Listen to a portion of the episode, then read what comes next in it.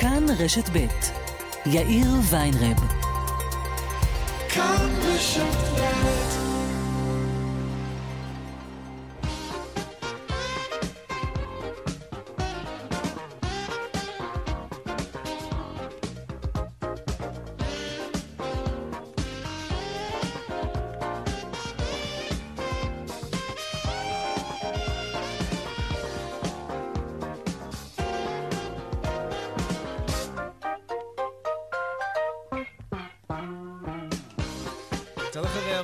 חמש דקות, כאן צבע הכסף ברשת ב' יום ראשון, שלום רב לכם, שבוע טוב, העורך רונן פולק, בהפקה עמית כהן, טכנאי השידור הוא קובי בז'יק. הדועל של צבע הכסף הוא כסף, כרוכית, כאן.org.il. אני יאיר ויינרב, מעכשיו עד חמש, אנחנו מיד מתחילים.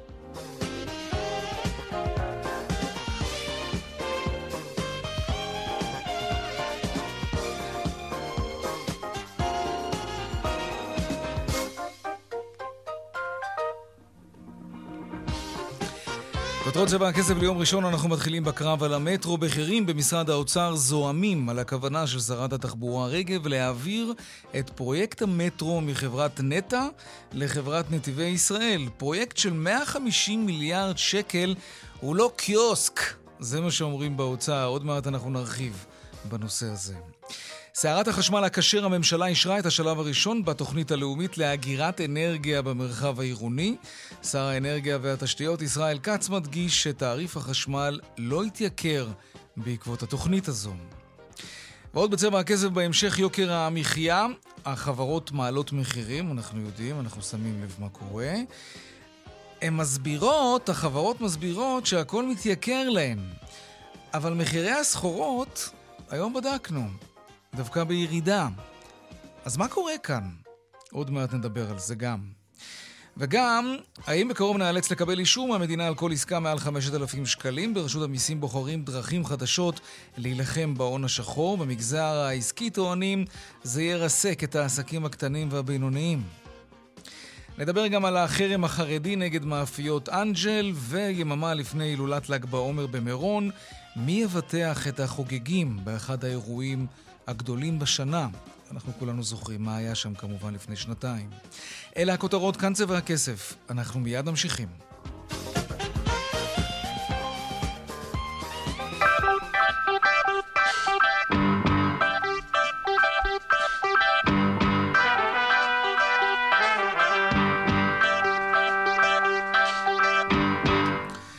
במשרד האוצר זוהמים על שרת התחבורה רגב, שמתכוונת כאמור להעביר את פרויקט המטרו מחברת נטע, נתיבי תחבורה עירונית, לחברת נתיבי ישראל. נאמרה שם גם אמירה לא פשוטה.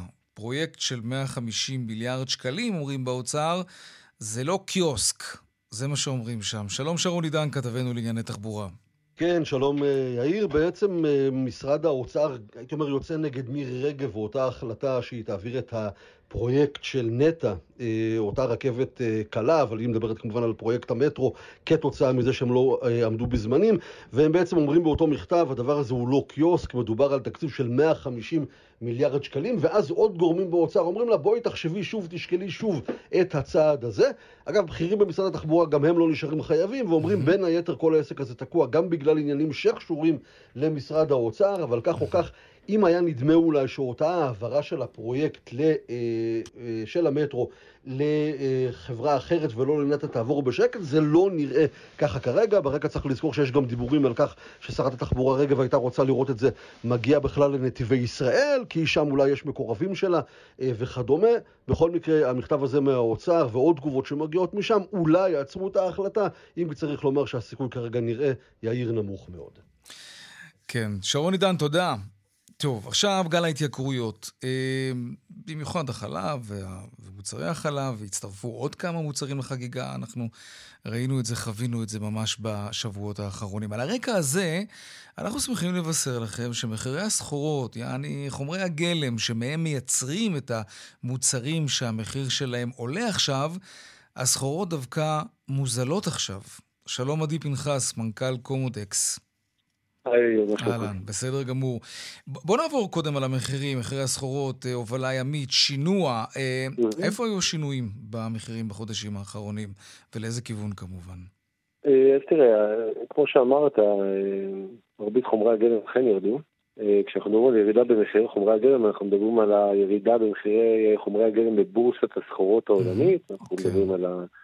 על התירס ועל החיטה ועל הסויה, בעצם כל המרכיבים הבסיסיים, גם להזנת בעלי חיים ובכלל. ירידות משמעותיות אגב, או ככה על הקצה ואנחנו סתם מוקצים אותם? אה, תראה, ירידות אה, בחלקם דו-ספרתיות, אבל בחלקם קצת פחות, וצריך לזכור שנגיד מחירי הנפט, שזה עוד פעם, זה מרכיב מרכזי בכל נושא שוק הסחורות וזה קטליזטור ודברים אחרים, הוא לא ירד בצורה כל כך משמעותית, זאת אומרת הוא עדיין נע באיזה רצועה של בין 70 ל-80 דולר, ככה שלפני שבועיים היינו באזור ה-80 דולר פלוס, ופתאום אחרי החשש מה, מכל מה שקורה בבנקים ומהכלכלה האמריקאית זה ירד לשבוע שעבר מתחת ל-70 אפילו, ושוב חזר מאוד, מאוד תנודתי, אבל mm-hmm. בגדול אנחנו אכן חווים אחרי שנה קטסטרופלית, שנה שעברה, אה, סוג של תיקון מחירים. עדיין לא לימי טרום קורונה או טרום המלחמה ברוסיה, אבל בהחלט אה, תחילת מגמה של ירידת מחירים. אז, אז כשהחברות הגדולות אומרות, אין לנו ברירה, כי הכל מתייקר לנו, מה, הן משקרות? ואם הן לא משקרות, אז איך זה מסתדר שחומר הגלם נהיה זול יותר, אבל מוצרי הקצה דווקא מתייקרים? כן, אז בואו בוא נעשה הבחנה. קודם כל חשוב לדעת על איזה מוצרים אנחנו מדברים, כי הזכרת כן. את החלב, תכף ניגע בו בנפרד. אבל זה לא עומק החלב כמובן, כן. כן.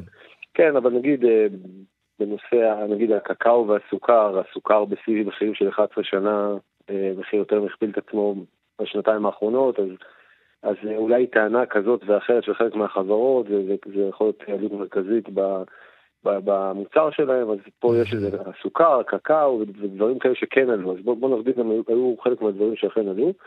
אה, בארץ יש לנו גם את נושא הדולר כמובן, שהתחזק אה, משמעותית מול השקל, גם בגלל ה... אה, מה שקורה עם הרפורמה סלש מהפכה משפטית, או כן. גורמים אחרים. יש את, את נושא עלויות המימון של החברות האלה. אנחנו יודעים שלפני שנה עמדנו על ריבית שקרובה לאפס, ועכשיו היא באזור החמישה אחוז, זה דרמטי מאוד לחברות האלה. אה, אגב, לגבי הדולר, צריך לציין שאנחנו, כן. הייתה כאן סביבה של דולר חלש מאוד במשך הרבה מאוד זמן. לא זכור לי שהחברות אה, הורידו מחירים בגלל זה. כלומר, אתה יודע, אתה חי בעולם נכון. תנודתי, ופעם אתה מרוויח יותר, פעם אתה מרוויח פחות. אנחנו לא מדברים פה על מצב של הפסד, כן? לא, לא ראיתי חברות מזון שקורסות כאן בגלל התנודתיות של המטח, של מטבע החוץ. כן, בוא, בוא נבדיל, קודם כל עוד פעם, ישראל היא שוק קטן, אתה יודע, אני את מרבית חיי הבוגרים ביליתי בארצות הברית, שם אתה עובר מסופר אחד לשני מעבר לכביש, אתה יכול לראות פערי מחירים משמעותיים מאוד. Mm-hmm. פה זה לא ממש אה, ככה, סיפור לא, לא דומה. פה הכל יקר אה, באותה ברור. מידה כמעט. כן, כן. בדיוק. אבל, אבל בוא נבדיל רגע, לגבי החלב, אתה יודע שזה כרגע בכותרות, וחלב כן. זה שוק, אה, מה שנקרא שוק מתוכנן. והחלב, אה, הוא, כמובן מחיר החלב מושפע מאוד, אה, אנחנו מדינת יבוא, מה שהפרות אוכלות בסופו של דבר זה 70% מהמחיר של החלב, הן אוכלות סויה ותירס ותבואות, וזה מיובא מארצות הברית, ושנה שעברה, או מאזור הים השחור בעיקר, ושנה שעברה חווינו באמת המלחמה ברוסיה ואוקראינה, והמחירים באמת זינקו לשמיים. עכשיו, במנגנון החלב, מה שקורה זה שהמדינה מחייבת את המחלבות, קרי תנובה, טרה, שטראוס, המחלבות הקטנות, לשלם מחיר X לרפתנים, המחיר הזה הוא מנגנון אוטומטי שנקבע לפי איזושהי נוסחה, שבעיקרה, כמו שאמרתי, מורכבת על מחירי המזון של התבואות. לאחר מכן, וזה מנגנון אוטומטי, לאחר מכן המחיר אמור להיות מתורגם לנו לצרכנים, ש... זה מחיר המטרה, ואחר כך יש את המחיר המפוקח. על הדבר הזה שר האוצר צריך לחתום. זה לא זה מנגנון אוטומטי, אבל עדיין מצריך חתימת שר האוצר. וליברמן שנה שעברה לא חתם על זה, זאת אומרת לא חתם על העלייה, רצה להימנע מאינפלציה, והימר שהמחירים ירדו, וכתוצאה מזה כשיבואו לבקר בפעם הבאה, אז בסוף נשמור על מחירים יציבים. זה לא קרה, מחירים נשארו גבוהים, ולמעשה חתמו על הסכם שהיה אמור להביא את העלייה של 16% של תחילת מאי, כן. מה שהיה נראה לא הגיוני עוד אז בעיניי, שאנחנו נחווה כזאת עלייה קיצונית במכה, ולכן הגענו לאן שהגענו, אבל זה, זאת אומרת, אה, יש פה איזשהו מנגנון אוטומטי. אבל מה זאת אומרת המחירים לא ירדו? הרי לפני רגע אמרנו דווקא שחומרי הגלם, התירס והסויה, כל מה שהפרות אוכלות ואחר כך אנחנו חולבים אותן, דווקא המחירים האלה כן ירדו בסופו של דבר. נכון. נכון, אבל עכשיו אנחנו משלמים על משהו שקרה בערך לפני 아, אה, שנה, אוקיי. וכדי שאנחנו, שאנחנו נרגיש את המחיר... Mm. של החלב יורד בהמשך הדרך, אנחנו נצטרך לחכות משהו כמו שישה חודשים, תשעה חודשים. שבעוד שנה... המחיר הזה מתעדכן כל רבעון. בעוד שנה כן. אנחנו נראה את המחירים של החלב ומוצריו יורדים, כי עכשיו אנחנו חווים ירידה במחירי הסחורות? לצערי לא, כי מה לא? שקרה, אה, כן. המחירים של ה... אה, טיר, הסויה, כל חומרי גלם שדיברתי עליהם, הם קפצו, נניח, אני תכף קצת מספרים, מאזור ה-170 דולר לאזור 450 דולר באזור אה, המלחמה ברוסיה, אה, זינוק. ועכשיו הם באזור ה-300, 350, אז, המחירים לא, לא הכפילו את עצמם במדפים. מה שעשו, ניסו למתן את זה. אז אנחנו אולי, אנחנו ככל הנראה הולכים לסביבה יציבה, עם אה, אולי ירידות מת- מתונות בהמשך, ב-2024. תגיד, אבל יכול אבל- להיות שהמחירים של הסחורות יגיעו לאותה רמה שהם היו נגיד לפני שנתיים-שלוש, או שאנחנו בדרך כלל לא רואים את הגרף חוזר על עצמו? אלא עולה תמיד ומקסימום העלייה מתמתנת. ההיסטוריה מראה שאינפלציה היא נעשית בפיקים אה, מסוימים די חזקים, ואחר כך אה, מתמתנת חזרה למטה. האינפלציה הפעם קצת שונה, כי יש כל מיני דברים שהשתנו בדרך, כמו עלויות שכר ודברים אחרים, יותר סטיקי מפעמים קודמות בהיסטוריה. אבל זה תמיד אבל, מגמת אבל זה עלייה. סייקלים של שלוש שנים בערך, אני אגיד. זאת אומרת, איפשהו ב-24, אנחנו אמורים, סוף 24 אמורים קצת, אה, מה שנקרא, לחזור לרמות סבירות של אינפלציה ונשלטות, אולי לא השני אחוז שהתרגלנו אליהם, אבל איפשהו באזור ה... אה, יותר קרוב אה, בין שלושה לארבעה אחוז, וגם אנחנו כתוצאה מזה כנראה נחווה גם אה, תיקון מחירים אה, אה, ב- בהתאם. אבל הוא לא יהיה דרמטי ככל הנראה, אם, אם אני מבין אותך נכון. כלומר, מוצרים שנמצאים על המדף, לא, לא... אם המחיר עולה זה כבר נשאר שם, מקסימום עם תיקון קטן כלפי מטה. אה, אני אני מניח שכן, שאנחנו נראה התייצבות מחירים אחרי כל התקופה הקשה שעברנו, איזושהי התייצבות, כן. כן. אני כרגע לא, אני לא רואה את הדבר הזה מתורגם כל כך מהר למדפים, אה, כמו שאמרתי, ייקח לזה לפחות אה, שנה, אולי קצת פחות, אם נהיה אופטימיים. עדי פנחס, מנכ"ל קומודקס, תודה רבה לך על השיחה הזאת. תודה, יאיר. להתראות. הממשלה אישרה את השלב הראשון אה, בתוכנית הלאומית לאגירת אנרגיה במרחב העירוני, מה שמכונה החשמל הכשר. שר האנרגיה ישראל כץ אומר שיש אוכלוסיות בישראל שמעוניינות לצרוך חשמל שלא מייצרים את החשמל הזה במהלך השבת, וזה פתרון מצוין בשבילן. כמה זה יעלה לציבור, הציבור הכללי. אה, החשמל הכשר הזה כנראה לא יייקר, ככה מבטיח לפחות שר התשתיות ישראל כץ, הוא לא ייקר את, את התעריפים, אנחנו לא נשלם יותר. אה, אין מנוס מהקלישאה ימים, ימים יגידו, אנחנו נצטרך להמתין לראות אם זה באמת מה שקורה. יאיר רטינגר, פרשננו לענייני דת ומדינה, שלום. שלום לך, יאיר. בוא נדבר רגע על החשמל הכשר הזה. מה זה בדיוק? אז החשמל הכשר הוא פתרון שעבור אנשים ששומרים שבת, שלא רוצים ליהנות מחילול שבת. אה, מערכת החשמל הכללית, הלאומית, היא מחוברת אה, מן הסתם למכניזם, למנגנונים שעובדים בשבת, כולל עבודה של יהודים בשבת. ולכן כאשר אתה אוכל אוכל מחומם בשבת, או יושב במזגן שלך בשבת, אה, כנראה שאתה נהנה מחילול שבת, דבר שהוא אסור מבחינה אה, הלכתית, אה, נקרא לזה, עקרונית. אלא מה? אני שמעתי פעם שבבני ברק יש כל מיני שכונות שהם קנו לעצמם גנרטור כזה. נכון. ואז הן, הן מתנתקות מתשתית החשמל, מרשת החשמל הארצית, ומתחברות בסוף השבוע לגנרטור שעובד ללא מגע יד אדם. נכון, רק, אני רק אשלים רק נקודה אחת, כן. שהעמדה הזאת שאומרת אה, אסור להשתמש במערכת החשמל הארצית בשבת, היא התחילה כעמדת קצה חרדית, זה לא היה מיינסטרים חרדי, זה גם לא הקיף את רוב החרדים, אלא שזה הלך והשתרש, עם הזמן זה, זה התחיל כנקרא לזה חומרה. של חוג שנקרא חוג חזון איש בבני ברק, אה, במיוחד חוגים אשכנזיים לאט לאט הצטרפו, ובאמת, כמו שציינת, הפתרון שנמצא בבני ברק הוא בעצם פתרון פיראטי. אה, קמו בהתחלה, הקימו איזה גנרטור שכונתי, ואז איזה חברה קטנה הקימה גנרטור טיפה יותר גדול, וכך אנחנו רואים ביישובים החרדיים, אם תסתובב בשבת, אתה תראה כל מיני גנרטורים עובדים בשבת על דיזל, אה, כאשר מהם יוצאים כל מיני חיבורים. לא כל כך בטיחותיים, זה היה שלב הביניים. כעת באים החרדים ואומרים, רגע, למה שהמדינה היא לא זו שתדאג לפתרון, והפתרון שמוצע הוא אה, דרך אותה אגירת חשמל. בעצם בטריות כאלה שאוגרות את החשמל, נכון, ובשבת משתמשים בחשמל שנאגר. נכון, משחררים את אה, אותו חלק שנטען, אותו, יש אה, סוללות, יש בעצם אה, מתקנים כאלה על בסיס של ליתיום. משהו אבל אומר לי שמישהו יצטרך עדיין, אה, אתה יודע, לעמוד על המשמר כשהמערכות המאוד מתוחכמות האלה של חשמל עובדות. כלומר, זה לא שאף אחד לא יסתכל על הדבר הזה, אף אחד לא יפקח על הדבר הזה. מישהו צריך, זה חשמל אחרי הכל, לא? כלומר, כן. כוח אדם, עדיין יעבוד סביב המיזם הזה בסופו של דבר, נראה לי, מרגיש לי ככה. זה גם כוח אדם, וזה גם המתקנים עצמם, שהם כן. כן. יכולים לעלות מיליארדים. אם אתה רוצה לרשת את כל הארץ, אז זה יעלה הרבה יותר ממיליארדים, אה, ואין שום ספק, שום ספק שזה מהלך די דרמטי. יש ברקע גם אה, כל מיני שאלות של תחרות, ומי אה, יעשה את זה, האם זאת תהיה חברת החשמל, יש מחלוקת, היא לא התחילה היום. אבל רגע. הטכנולוגיה הזאת, אני מניח שזו לא טכנולוגיה שאנחנו המצאנו אותה, בגלל שבקרב החברה שלנו יש חוגים שהם דתיים שלא רוצים ליהנות מחשמל בשבת. זה בטח משהו ש... מה זה בטח? בעצם שמענו את מאיר שפיגלר, שהוא מנכ"ל חברת החשמל, בריאיון אצלנו כאן לפני שבועיים, אומר שזה פתרון מאוד מקובל בעולם. בואו נשמע את הדברים.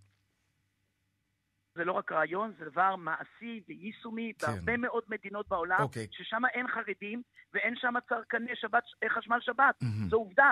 ועובדה שיש שם מתקנים רבי עוצמה של אגירת אנרגיה. אפשר באמצעות המתקנים האלה גם לספק לחרדים או למי שחפץ בכך חשמל כשר. מה שאומר מנכ"ל חברת החשמל שפיגלר, זה טכנולוגיה שמש- שמשתמשים בה גם בכל העולם, והרעיון נכון. היא שחשמל לא ילך לאיבוד. כי היום חברת החשמל לא מייצרת חשמל אחד לאחד ממש. כלומר, יש אנרגיה שנזרקת לפח. אתה מנסה לנבא מה, מה יהיה הביקוש, ולפי זה אתה מייצר. נכון, אגירת חשמל זה בהחלט משחק שהוא לא רק קשור לחשמל הכשר, זה קורה גם במה שנוגע לחשמל סולארי וקולטים שלא עובדים בלילה, ואז צריך לאגור. אין שום ספק שהעולם צועד לכיוון הזה. כאן, וזה, וזה אולי דף המסרים גם של הח"כים החרדים, כן. הרי אני נזכיר, הח"כים, הח- הח"כים החרדים דרשו את זה בהסכמים הקואליציוניים, והנושא הזה אושר היום בממשלה, לא בגלל שהטכנולוגיה הזאת היא טכנולוגיה עולמית, או שזה סביבתי יותר, אלא זאת הייתה דרישה של החרדים, בגלל שזה עולה בקנה אחד עם אותה דרישה לחשמל כשר. הם אומרים, רגע, רק שנייה, מה אתם רוצים? זה בכלל עניין גלובלי. יש בזה משהו, יש בזה משהו, אלא שכאן נפתחות... אצלנו זה ישר מדליק. לא, זה ישר כן. מדליק, וצריך להגיד, למה זה מדליק, יאיר? מכיוון שאנחנו נמצאים, יש כאן קונטקסט. הקונטקסט הוא קונטקסט פוליטי, שאומר, אנחנו כבר חודשים נמצאים במחלוקת...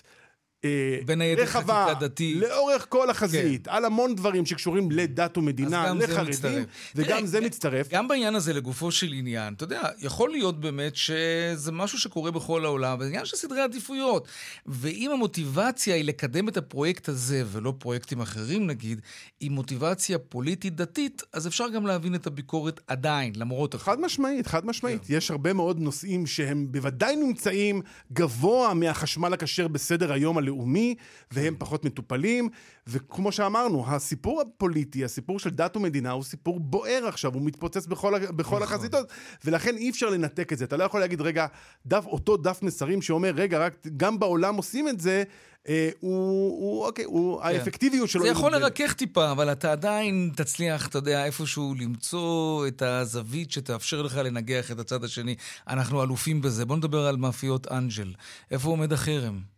החרם בעינו עומד, יאיר, זה באמת דבר שקורה, הוא צמח מהר הוא מאוד. בלתי נתפס זה, בעיניי. זה התפתח מהר לפגוע מאוד. בפרנסה של אנשים בגלל אמירה של איזה קודקוד בהנהלה. אתה יודע, אני לא מצליח להבין את הדבר הזה. כן. האמירה, גם נגיד, זאת אמירה, זאת הייתה הפגנה בסך הכל, הפגנה. הדבר אני אגיד לך מה, זה לא משנה איזו הפגנה, כן. וזה לא משנה איזו אמירה. הרי במאפיות האלה עובדים אנשים שמנסים להרוויח את לחמם. הנה, עשינו משחק מילים. ומה הם אשמים? למה צריך לפגוע בפרנסה שלהם בגלל שיש מישהו שחושב אחרת מ... אני לא מצליח להבין את הדבר. אין, אין. איזשהו שיג ושיח פנימי בתוך המגזר החרדי על הדבר הזה? לא, ולא מבינים חושב- את המשמעות של חרם על חברה שמעסיקה מאות עובדים, אולי אפילו יותר? אני חושב שמה שקרה כאן זה שאנג'ל משלמת כאן מחיר של תסכול חרדי. אני אגיד את זה כך. אה, יש כאן את הפגיעה ברגשות החרדיים, אני כן. לא רוצה לשפוט ולהגיד מי... אה, אה, יש כאן פגיעה ברגשות. ולצד הפגיעה ברגשות יש כאן מוטיבציה. להיות, אה, מוטיבציה להיפגע. מה המוטיבציה? שמנהלים. ישקלו מילים? והמוטיבציה, לא, לא, לא? המוטיבציה היא שוב מחזירה אותנו אל הקונטקסט הפוליטי שבו אנחנו חיים. בחודשים האחרונים, המחאה, סדר היום של המחאה הוא במידה רבה חרדי. לקחו כאן נושא, שהוא נושא שכל חרדי יזדהה איתו. זה מוצג ככבוד התורה, כבודו של המנהיג אולי הבולט ביותר בעולם החרדי היום, הרב גר- גרשון אדלשטיין, מנהיג הציבור החרדי-ליטאי. כל אדם חרדי יזדהה עם העניין הזה של כבוד התורה, לקחו את הנושא הזה על הרקע של המחאה והשתמשו כאן בכלי שקל מאוד לתפעל אותו, חרם חרדי. עכשיו, אני אגיד עוד, עוד מילה אחת, זה גם נוח מאוד לחברי הכנסת החרדים להסיט את האש לכיוון של אנג'ל. אני חושב שבקדנציה הזאת עד עכשיו היא לא כל כך, דיברנו קודם על החשמל, אבל מבחינת ההישגים החרדיים היא לא כל כך מזהירה. היה כאן גם, שים לב את אה, נושא חוק הגיוס שכנראה יידחה. יש כל מיני דברים שמבחינת החרדים הם לא הולכים כשורה. אה, חילולי השבת ברכבת ישראל. כל הדברים האלה גורמים mm-hmm. לתחושת תסכול. לחברי הכנסת החרדים נוח שהאש תופנה לאנג'ל, וזה בעצם מה שקורה. יש כאן מוטיבציה מאוד משמעותית להפנות את האש לשם. יאיר אטינגר, פרשננו לענייני דת ומדינה, תודה רבה. תודה לך, יאיר. טוב, אנחנו עדיין בעולם הזה. הילולת ל"ג בעומר תתקיים מחר.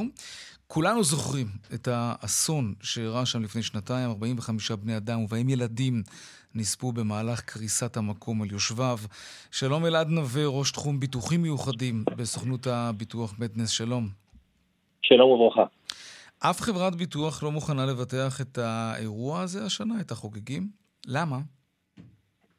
כן, א', אה, זה העובדה. גם הבנתי שכבר אה, אנשי החשב הכללי חתמו על כתבי שיפוי, אז אה, המדינה כבר הכירה בזה שלא יהיה ביטוח מסחרי לאירוע. שזה אומר בעצם שהמדינה תיתן איזושהי חסות ביטוחית לאירוע הזה. מדינה לוקחת אחריות, כן. אוקיי. על איזה סוג ביטוח אנחנו אגב מדברים? זה כמו שאיזה זמר עושה אירוע, נגיד בפארק הירקון או בקיסריה, ואז החברה שמארגנת את ההופעה הזאת, מטבע הדברים, מבטחת את מי שמגיע לשם. זה, זה סוג כזה של אירוע? יש uh, מגוון uh, ביטוחים שאפשר להתאים אותם לאירוע uh, פרופיל כזה, אבל הביטוח העיקרי שבגינו אנחנו מדברים זה ביטוח כלפי צד שלישי. Mm-hmm. דהיינו נזק לגוף או לרכוש של אה, אורחים שמגיעים לאירוע. אה, נזק גוף זה מן הסתם האירוע שחווינו לצערנו לפני שנתיים. כן. והבעיה היא שהחומרה של אירוע בגלל היקפי, ה... היקפי האנשים שיהיו שם, החומרה זה מה שמפחיד את חברות הביטוח. ואני מניח שזו הסיבה שהם לא אה, הסכימו לייצר פתרון אבל, ביטוחי. אבל הופקו לקחים. זה אומר שחברות הביטוח לא נותנות אמון ב, בלקחים שהופקו, במי שהיה אמור ליישם את הלקחים האלה, בין היתר הממשלה? זה בהחלט הגיוני. אני לא יודע להגיד לך אה, מה קרה בתוך האירוע, אבל אה, אני מניח שאם אה, הפרויקטור שמונה על ידי המדינה לנהל את האירוע הזה, כן. היה, היה מייצר איזשהו סקר סיכונים עם אה, נהלי בטיחות מתאימים, mm-hmm. אה, אז היה אפשר אה, למצוא פתרון אולי חלקי, אולי פתרון היברידי. בין השוק המקומי לשוק הבינלאומי. וזה לא קרה. אה, אולי אבל זה, לא בעצם לא משא ומתן שכשל, כלומר חברות הביטוח אה, ביקשו פרמיית סיכון גבוהה מדי וה, וה, והמארגנים פשוט סירבו לשלם את המחיר הזה. לא, לא, לא, אני לא יודע, אני לא חושב שזה המקרה, כי אם כן השוק היה... השיחה הייתה אחרת, אני... כלומר, ממש אה, סירוב. כלומר, חברות הביטוח אמרו... אף מבטח לא היה מוכן להגיש הצעה. חד וחלק. זה מה שפורסם, זה מה שעודכן. אה, יצא איזשהו מכרז ביטוח ואף אחד לא התמודד ואף אחד לא הגיש הצעה, זה לא שאלה של המחיר או של ההשתתפות העצמית. אה, אני חושב שההיערכות פה באמת אה, הייתה צריכה להיעשות בצורה אחרת על מנת למצוא פתרון, ושוב, האירוע הזה יחזור על עצמו בשנה הבאה ובעוד שנתיים, ומוטב שעה קודם שההיערכות... רגע, מה היה שנה שעברה? שנה שעברה, זה בעצם, שנה שעברה זה היה שנה אחרי האירוע. הייתה הילולה. כן. כן, אני, והיא בוטחה או לא בוטחה?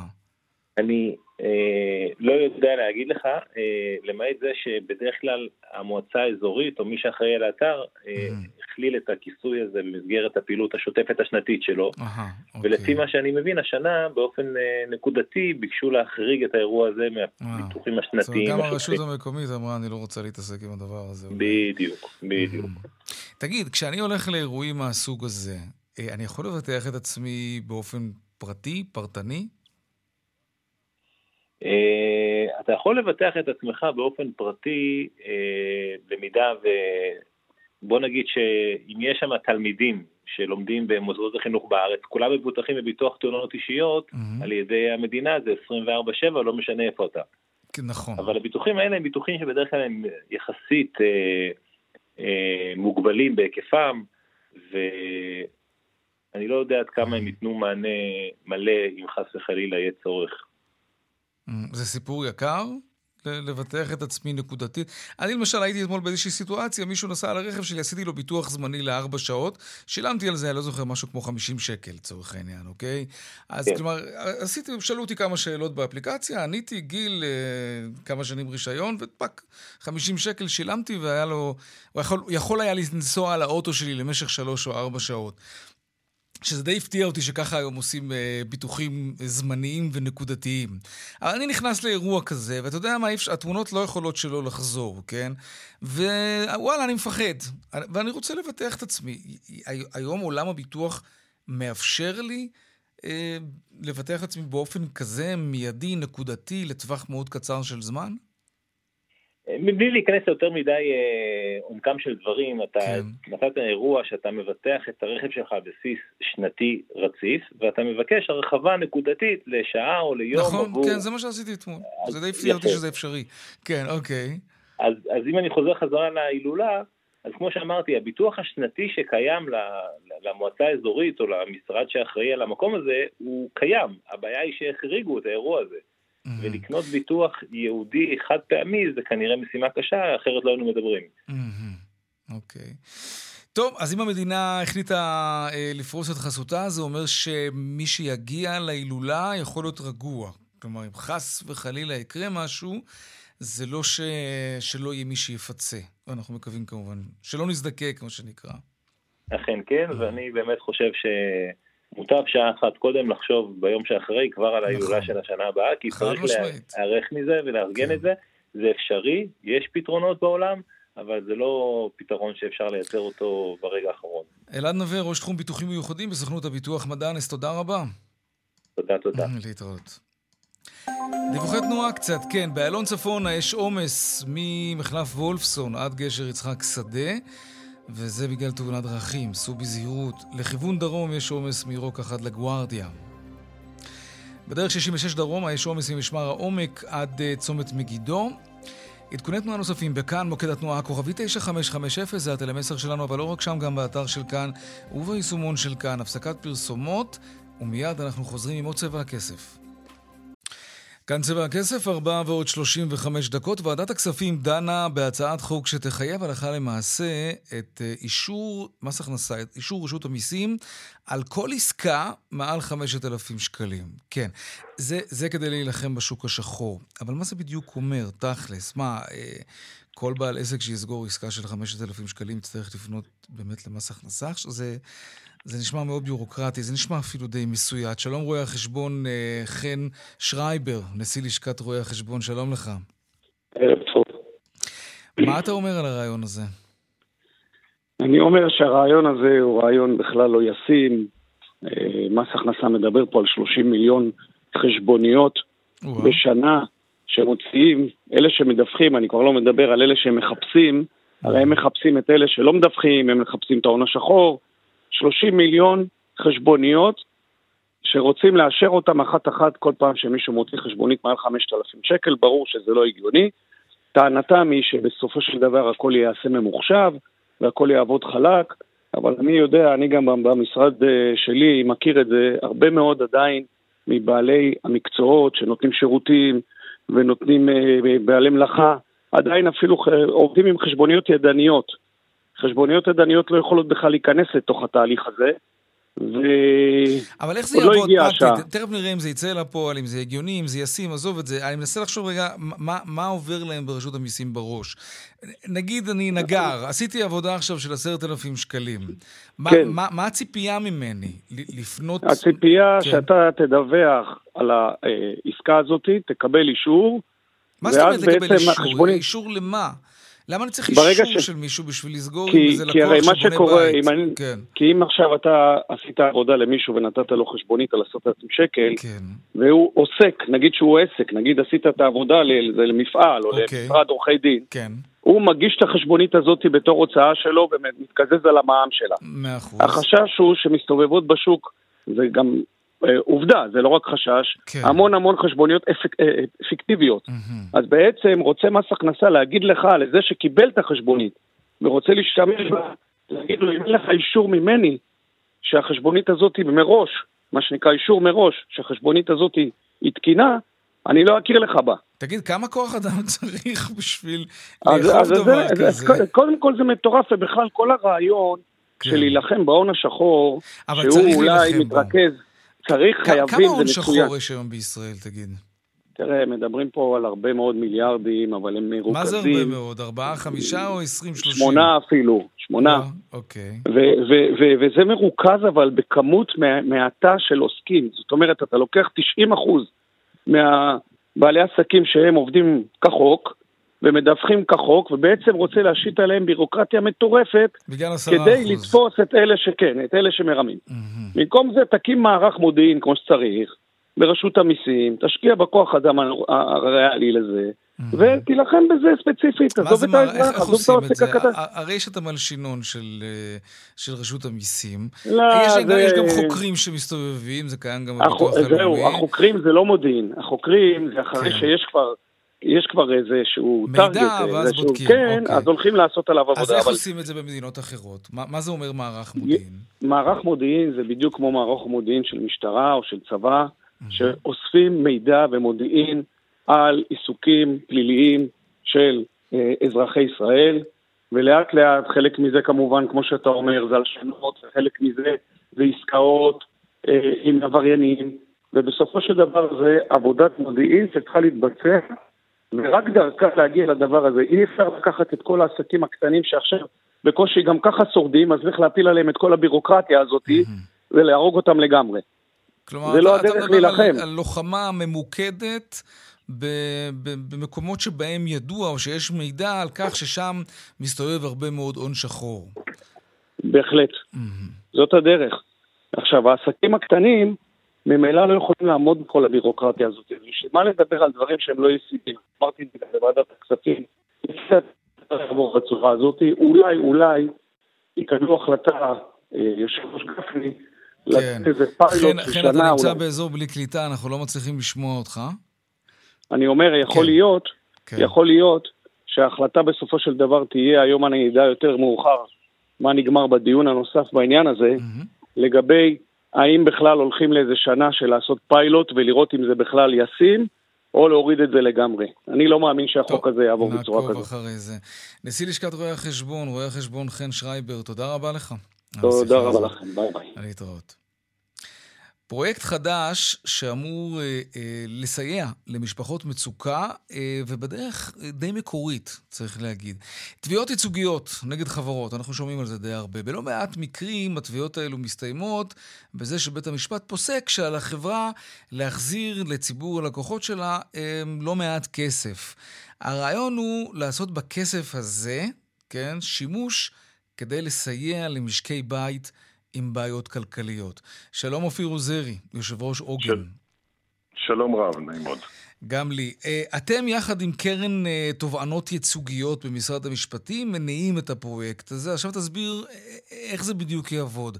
הרי אני כצרכן, אם נפגעתי מאיזה רשת גדולה, אז אני, אני אגש אליה כדי לקבל את הכסף שמגיע לי על פי פסיקת בית המשפט, או שאתם מצפים שהלקוחות בעצם יוותרו על הכסף הזה כדי לתרום אותו הלאה, שזה בסדר גמור ו- ו- וכמובן מבורך, אבל א- איך זה יעבוד? לא, לא, העניין הוא, זה עובד, זה עובד כבר אחרת. אוקיי. הכסף הוא כבר נמצא בקופה של קרן התובענות. במסגרת התובענות הייצוגיות נפסקו לטובת המדינה, לקרן שנקראת קרן התובענות הייצוגיות, סכומי כסף.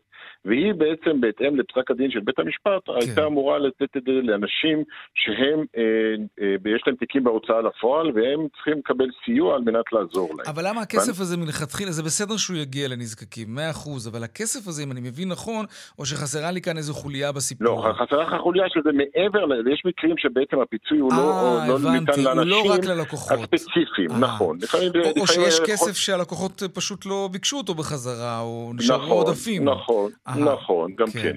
כי לפעמים אני מקבל באמת אס.אם.אס שהרשת הזאת והזאת, אה, פעם הבאה שאני אגיע לחנות, אני יכול לבקש כך וכך, אבל אה, לא תמיד אני מגיע, ואני מניח שהרבה מאוד אנשים לא הולכים לקבל את הכסף הזה בחזרה. אז בעצם עודפים שנכנסים לתוך הקרן, וגם פסיקה של בית המשפט שהיא בלי קשר לפיצוי הלקוחות.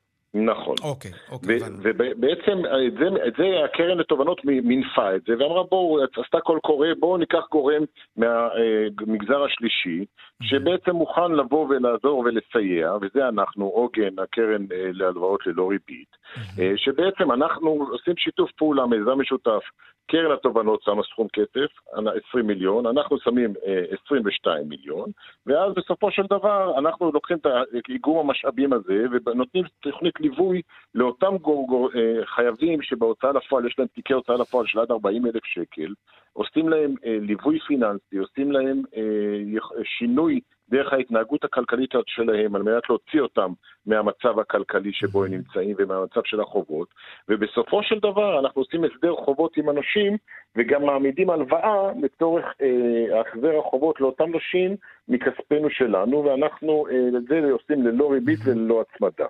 אוקיי. וככה בעצם ת... יש פה... אז אנחנו מדברים בעצם על הלוואה, לא על מענק, כן? נכון.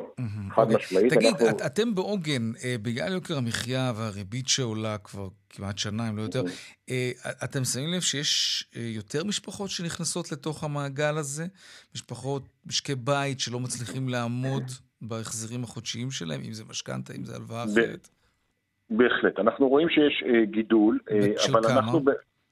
אני לא יודע להגיד לך את האחוזים המדויקים, לא בדקתי את הנתון הזה לפני השידור, אבל אני יכול להגיד לך שיש בהחלט עלייה, ואנחנו בדיוק נמצאים במקום שאנחנו רוצים לעזור לאותם אנשים לפני שהם יתעסקו כלכלית, mm-hmm. לבוא ולהגיד להם, רגע, אתם צריכים להבין שמשהו השתנה. אתם לא יכולים להמשיך, יכולים להמשיך לחיות כמו שחייתם עד היום, עם ריבית, שהיה ריבית אפס, נכון. ופתאום הריבית היא כל כך גבוהה. Mm-hmm. אם תמשיכו להתנהל כמו שתנהלתם עד היום, אז כנראה תתרסקו כלכלית. אנשים צריכים בעצם להבין שהם חייבים לשנות את דרך ההתנהגות הכלכלית שלהם, אחד, לא להידרדר לחובות יותר עמוקים, או לחילופין, לא להידרדר לחובות בכלל. כי אה, משהו קרה בכלכלה הישראלית, אי אפשר להתעלם מזה, אי אפשר להמשיך את מה שהיה. וזה איתנו עוד הרבה זמן, כן. כן. המציאות הזאת. תגיד, איך פונים אליכם לבקשת uh, סיוע uh, לעוגן? פונים לאתר לעוגן, הקרן להלוואות ללא ריבית, באתר האינטרנט שלנו, ושם יש, זה נקרא פרויקט חוף מבטחים. Mm-hmm. זה הפרויקט שעם קרן התובנות, ובכלל גם יש הלוואות אחרות, יכולים להסתכל באתר ולראות. Mm-hmm. בלי קשר לעניין אנחנו... הזה. אבל נכון, הקרן הזאת אנחנו... מונה 42, אם חשבתי נכון, מיליון שקל, ש... שמיועד בעצם להלוואות ללא ריבית. כן. היא סך הכל 53, כי יש גם 13 לצורך הליווי הפיננסי. Mm-hmm. סך הכל זה פרויקט של 53 אה, אה, מיליון שקלים. ומה הקריטריונים? אה, מי יכול לפנות אליכם?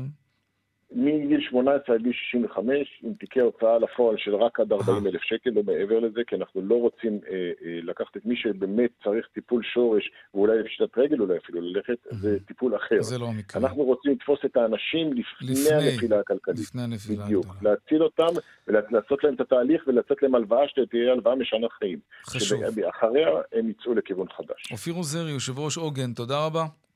תודה רבה לכם. להתראות. דיווחי תנועה.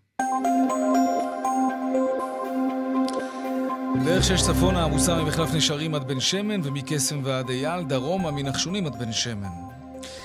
בדרך אשדוד אשקלון עמוס ממחלף אשדוד למח... עד אה, מחלף הדלום. עדכוני תנועה נוספים בכאן בוקט התנועה, כוכבי 9550, ובאתר של כאן וביישומון של כאן, פרסומות, מיד חוזרים. כאן צבע הכסף, ארבעה ועוד חמישים דקות. עכשיו נדבר על הנסיכה שרלוט, הבת של הנסיך וויליאם וקייט מידלטון, שכל העולם מדבר על הלוק של שרלוט. אנחנו רוצים לדבר על הכסף שלה. לא נעים, קצת חטטני, אבל עם כל הכבוד, היא כנראה הילדה העשירה בתבל. אפילו בטיקטוק אומרים את זה. שלום רוני מיינמר, מנהלת תחום הוורטיקל בכאן דיגיטל. רוני? לא. לא, אין לנו את רוני. טוב, אז נדבר על זה אולי אחר כך, או מחר. טוב, אמ, אז על מה אנחנו נדבר עכשיו, אם אין לנו את הנסיכה שרלוט? מה? אה, אוקיי, טוב, אז בואו נדבר על בעלי חיים והתרומה שלהם לכלכלה, ואנחנו לא מדברים על חיות בשירות האדם, אלא על חיות בהשראת בני האדם. שלום דוקטור יעל הלפמן כהן, מייסדת ומנכ"לית ארגון... לא? גם לא. בואו נשים שיר, מה אתם אומרים? גם ככה אנחנו מתקרבים לסוף התוכנית, אז uh, כן, לפני הדיווח בשוקי הכספים, או שגם את זה אין לנו היום.